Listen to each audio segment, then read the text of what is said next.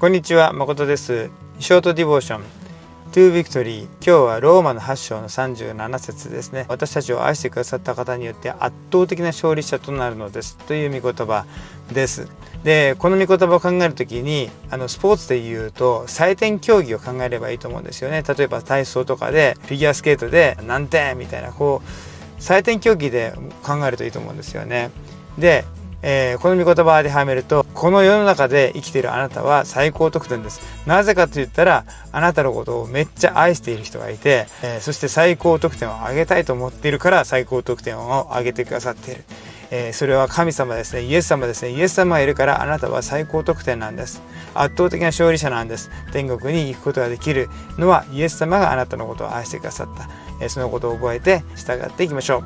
祝福がありますように。ではまた。